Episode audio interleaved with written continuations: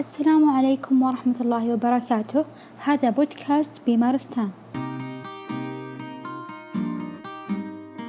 اليوم راح أتكلم لكم عن دراسة بعنوان Study to evaluate the safety of combining two radionuclide therapies to treat mid-gut neuroendocrine tumors by using iodine-131 MIBG and atium-19 dodatoc in a geometrically determined optimal combination for therapy of selected patients. The study done by David Bushnell collaborators كانوا NIH والNSI والهولدن كانسر سنتر الدراسة بدأت ب 2017 إن شاء الله راح تنتهي بشكل مبدئي في 2020 ديسمبر وتنتهي بشكل نهائي في 2022 ديسمبر. ال participants كانوا عشرين أعمارهم تتراوح من 18 إلى 80 من مختلف الجنسين. هذه الدراسة تحكي عن combination of two radionuclide. ليه؟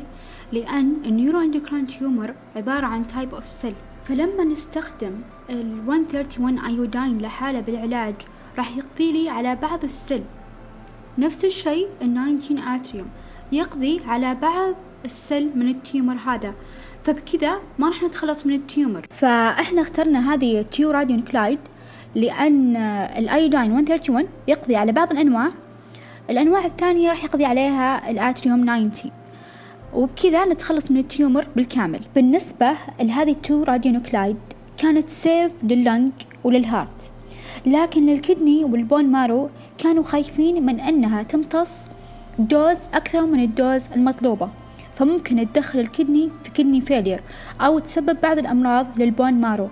فكانوا قبل ما يبدون ال therapy لأي participant كانوا أول شيء يعطونا سمول دوز من هذه ال radioactive drugs بعدين ياخذون blood sample في نفس الوقت علشان يشوفون كم آه، ال kidney وكم ال bone marrow أخذوا من ال dose.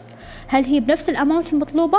أو أكثر كانوا يصورونهم كل ثلاث أيام يتأكدون من أنهم في ال normal range وكانوا يستعملون special camera SPECT CT to collect ال image طريقة ال therapy كانت عبارة عن two cycle ال cycle الأولى dose معينة من ال yttrium 90 وهذه عادي تكون outpatient باليوم اللي بعده ال cycle 2 اللي هي عبارة عن dose معينة من ال iodine 131 وهذه لازم تكون inpatient كل ال participants كانوا مراقبين عن طريق ال blood test علشان يشوفون إذا في side effect لل therapy أو لا. كل participant كان ياخذ 2 cycle من ال therapy على مدى 12 weeks doses لل participant كانت مختلفة عن بعضها. كانت تتحدد على حسب كل participant واستجابة ال kidney حقته وال bone marrow لل radiation فكل participant كان له dose مختلفة عن ال participant الآخر.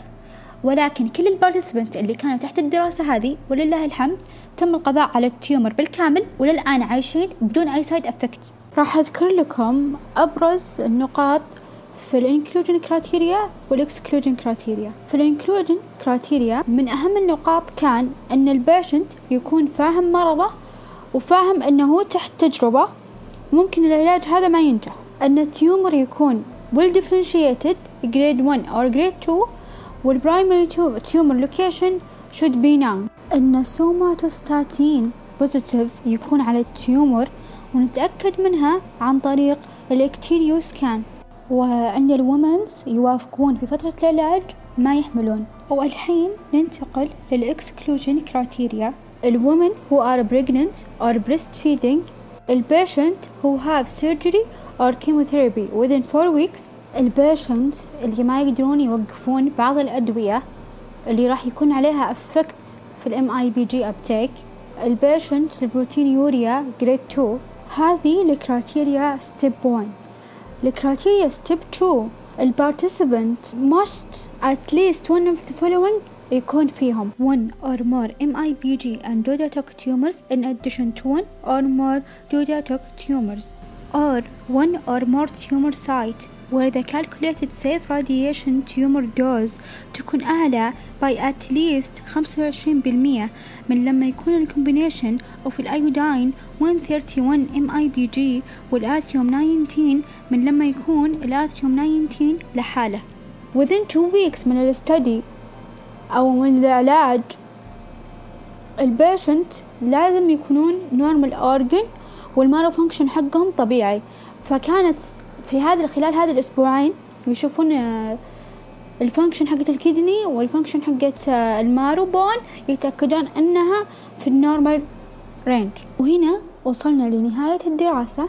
شكرا لاستماعكم وأتمنى أنكم استفدتوا. أنا نورا الحسين طالبة أشعة تشخيصية في جامعة الأميرة نورة.